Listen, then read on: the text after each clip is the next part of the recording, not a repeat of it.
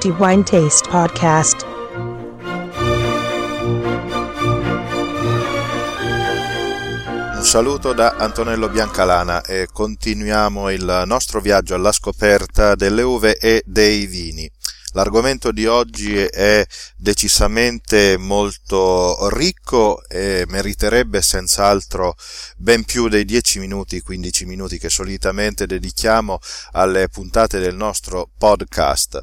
Prima però di eh, affrontare questo interessante argomento, volevo ringraziare tutti i nostri ascoltatori che in questi due mesi, eh, da quando è stato inaugurato questo podcast, ci stanno seguendo con un eh, risultato molto soddisfacente, almeno per quello che mi riguarda. In due mesi il nostro podcast è stato ascoltato da oltre trentamila persone, risultato del quale sono evidentemente molto contento, ma eh, del quale ho eh, l'obbligo e il dovere di ringraziare tutti voi che ci state ascoltando.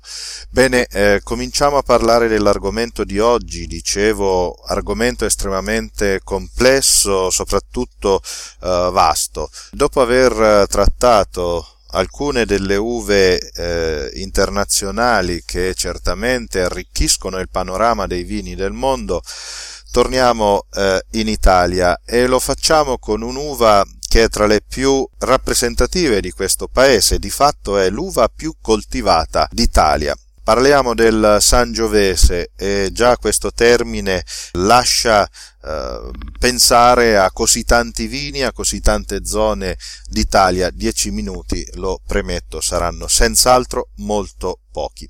Bene, eh, cerchiamo di capire anche da dove eh, da dove proviene il Sangiovese, quindi fare un po' il punto sulla storia di questa straordinaria uva rossa. Le origini del Sangiovese non sono in verità molto chiare, eh, si sono fatte diverse ipotesi, ma nessuna di queste è riuscita a convincere i vari studiosi che nell'arco del tempo si sono dedicati a comprendere le origini di quest'uva. Di certo è che il Sangiovese è una delle varietà più antiche che si conoscano e che sono coltivate in Italia. Si eh, ritiene con buona certezza che il Sangiovese fosse già eh, un'uva eh, utilizzata per la produzione del vino addirittura dagli Etruschi, quindi parliamo comunque di eh, oltre duemila anni fa. Eh, l'origine, benché non sia certa, si ritiene che si possa collocare in un territorio molto vasto in verità, che comprende l'Umbria, la Toscana, eh, le Marche e anche l'Emilia Romagna. Non è certo esattamente da quale zona provenga il Sangiovese. C'è chi eh, ritiene che sia un'uva che eh, nasca in territorio toscano. In realtà ci sono anche altre teorie che vorrebbero che il Sangiovese possa avere la sua origine eh, in Emilia-Romagna e in eh, particolare eh, nel territorio eh, nei, nei pressi di Sant'Arcangelo di Romagna. Tra l'altro questa zona si ritiene anche una delle tante ipotesi che spiegano il nome Sangiovese. Eh, si ritiene appunto che il nome possa derivare dal Monte Giove che si trova nei pressi di Sant'Arcangelo di Romagna in provincia di Rimini, dove l'uva è, è certamente presente da, eh, da tempo immemore e quindi possa prendere il nome da, da questo monte, ma più specificamente dal, da un altro termine che comunque pare mettere d'accordo molti dei ricercatori, e cioè sanguis Jovis, cioè il sangue di Giove, da cui poi eh, successivamente eh, arriva ad essere chiamato Sangiovese. Ma va fatta comunque una distinzione, perché a livello storico il termine eh, Sangiovese, o meglio Sangiovesa, lo si ritrova in alcune testimonianze storiche eh, proprio nel territorio eh, di Romagna, mentre invece nell'altra patria che rivendica eh, il Sangiovese è più prevalentemente noto con il termine di Sangioveto. In ogni caso parliamo dell'uva più coltivata d'Italia, è un'uva che ritroviamo in uh, oltre cento uh, vini a denominazione di origine controllata, e chiaramente anche uh, denominazione di origine controllata è garantita. Basti solo pensare al Chianti per fare eh, un esempio, dove il Sangiovese è eh, una delle uve principali, se non eh, la principale assoluta, visto che spesso è usata anche da solo, ma eh, sempre in Toscana possiamo citare il celebre eh, Brunello di Montalcino, e in un territorio adiacente a Montalcino il Vino Nobile di Montepulciano, entrambi magnifici esempi eh, di vini prodotti con il Sangiovese. Sempre in Toscana è interessante ricordare anche il Morellino di Scansano. eh, Morellino altro non è che uno dei tanti nomi con i quali il Sangiovese è eh, conosciuto. Il Sangiovese lo troviamo anche in Umbria ed è praticamente l'uva rossa più coltivata in questa regione. Ovviamente qui eh, troviamo anche il Sagrantino, del quale ci siamo occupati, ma Sangiovese è certamente l'uva rossa più diffusa in questa regione, ma certamente l'uva rossa anche più diffusa nel territorio di Romagna, e Sangiovese di Romagna è appunto una, una D O C di questa regione. In realtà la diffusione del Sangiovese è decisamente più vasta, perché non lo ritroviamo solo in queste quattro regioni, ma eh, il Sangiovese lo ritroviamo anche nel Lazio, lo troviamo in Liguria, lo troviamo in Lombardia, nel Veneto, in Abruzzo, in Campania, in Molise, in Puglia, in Calabria, in Sicilia, in Sardegna, marginalmente anche in altre regioni come la Basilicata. Un'uva certamente molto presente e anche estremamente interessante.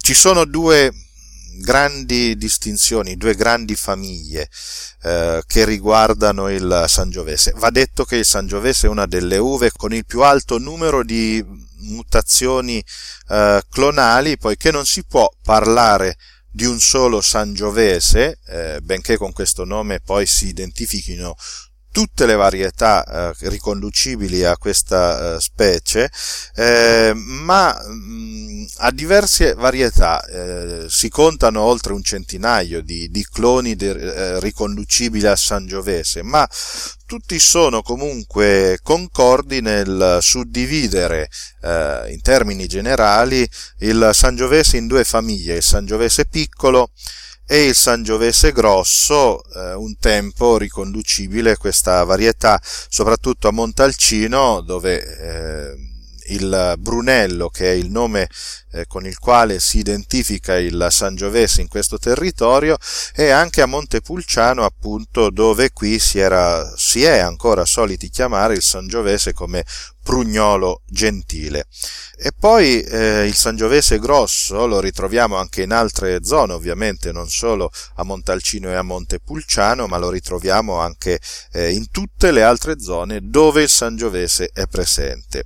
I vini prodotti con uva Sangiovese sono di difficile definizione, nel senso che non si può parlare di un profilo sensoriale riconducibile a tutti i vini prodotti con Sangiovese. Basti solo pensare eh, per esempio al profilo sensoriale del Brunello di Montalcino e confrontarlo con un Sangiovese di Romagna. Eh, ottimi esempi di vini prodotti con quest'uva, ma vini che eh, producono eh, sensazioni organolettiche decisamente diverse, ma senza spostarsi in due territori così vasti.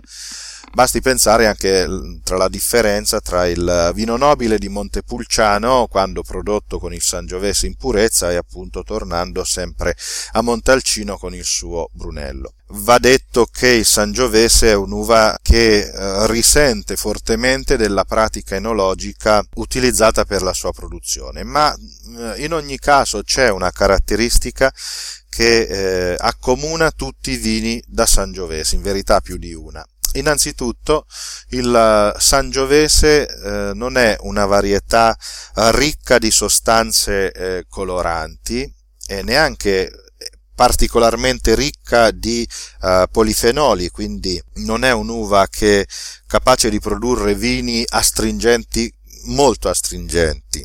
Altra caratteristica è eh, una spiccata freschezza, una spiccata acidità che rende questo vino estremamente piacevole, anche elegante se vogliamo, e questa freschezza la ritroviamo in particolare eh, nei vini sangiovese prodotti senza l'uso di eh, contenitori in legno, quindi prevalentemente in vasche di cemento e, e d'acciaio, dove il carattere acido, quindi la freschezza di, questo, di questa uva, eh, riesce ad emergere donando al vino una, una sensazione di piacevolezza immediata e di, di bevibilità molto molto alta. E sono proprio in questi casi dove ritroviamo anche un carattere eh, particolare del Sangiovese di eh, fiori e frutta, in prevalenza la, eh, la marena, ma anche la ciliegia, poi la prugna, troviamo anche il lampone, la mora.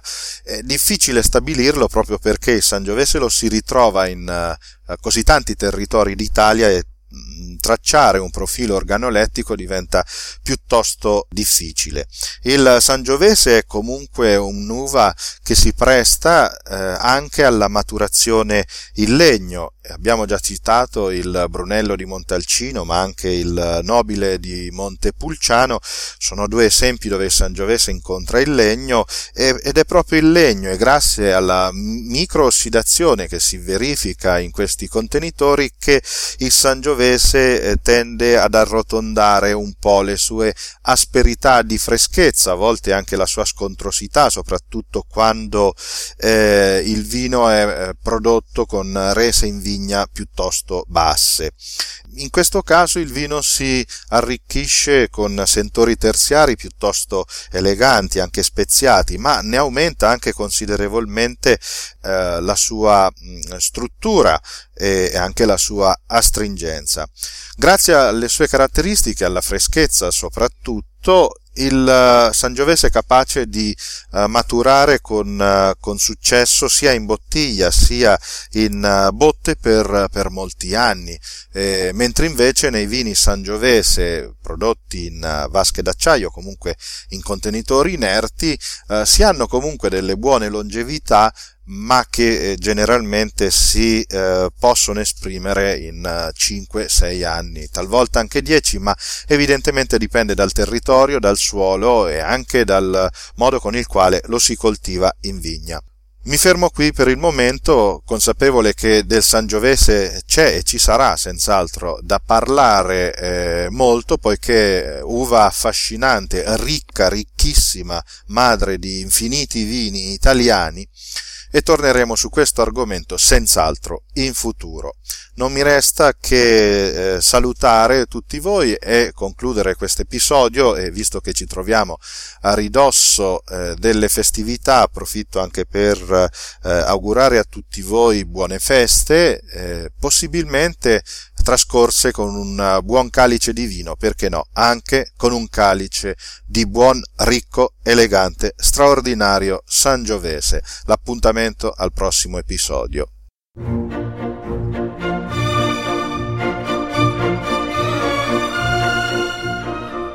The Wine Taste Podcast.